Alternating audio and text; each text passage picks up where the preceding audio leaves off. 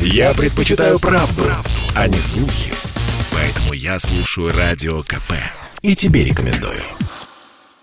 12 лет за пытки заключенных. Такую ответственность хотят ввести в России. Документ уже в Государственной Думе. Авторы, главы комитетов Нижней и Верхней палат парламента по законодательству и госстроительству Павел Крашенинников и Андрей Клишес. Хотят дополнить статьи Уголовного кодекса 302 «Принуждение к даче показаний» и 286 «Превышение должностных полномочий».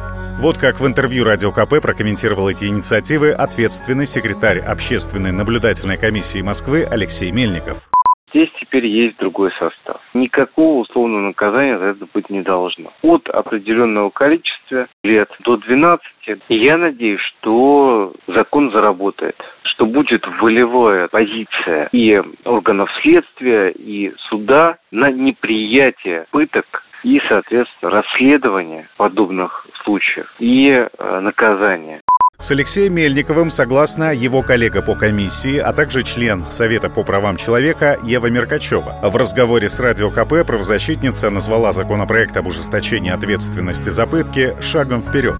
Законопроект вводит вообще понятие пыток, насколько я понимаю, и вводит понятие запугивания как способа контроля над личностью заключенного или принуждения другого лица к совершению каких-либо действий под страхом пыток. Это очень важная история, потому что речь идет не только о пытках физических, но о пытках психологических. На самом деле, те люди, которые считают, что они менее страшными, страшными, ошибаются. Вполне достаточно для того, чтобы человека даже уничтожить. При этом мы э, люди разумные, мы прекрасно понимаем, что одним законопроектом все не изменить. И мы знаем, что нужна системная работа по борьбе с пытками. Нужно, чтобы было понятие неотвратимости наказания. Причем наказаны, чтобы были все. От тех, кто пытал, до тех, кто давал указания, и заканчивая теми, кто покрывал либо не хотел возбуждать уголовные дела по пыткам. Ева Меркачева отметила, что тема пыток в исправительных учреждениях не нова, но недавно ужаснула по-настоящему, когда видео доказательства истязаний заключенных попали в интернет. Речь о событиях в режимной больнице под Саратовом. После скандала завели несколько уголовных дел, а начальника регионального управления ФСИН уволили. В России надо менять саму систему исправления наказания, отметил в эфире радио КП политолог Георгий Бофт. Вообще вот реформирование ФСИН, оно как-то не задалось. То воровство какое-то скроется, то пытки в колониях, то еще что-то. Там надо видимо, не начальников, а систему как-то поменять. И ее меняли в одно время, она стала вроде бы даже и меняться, но, видимо, не до конца.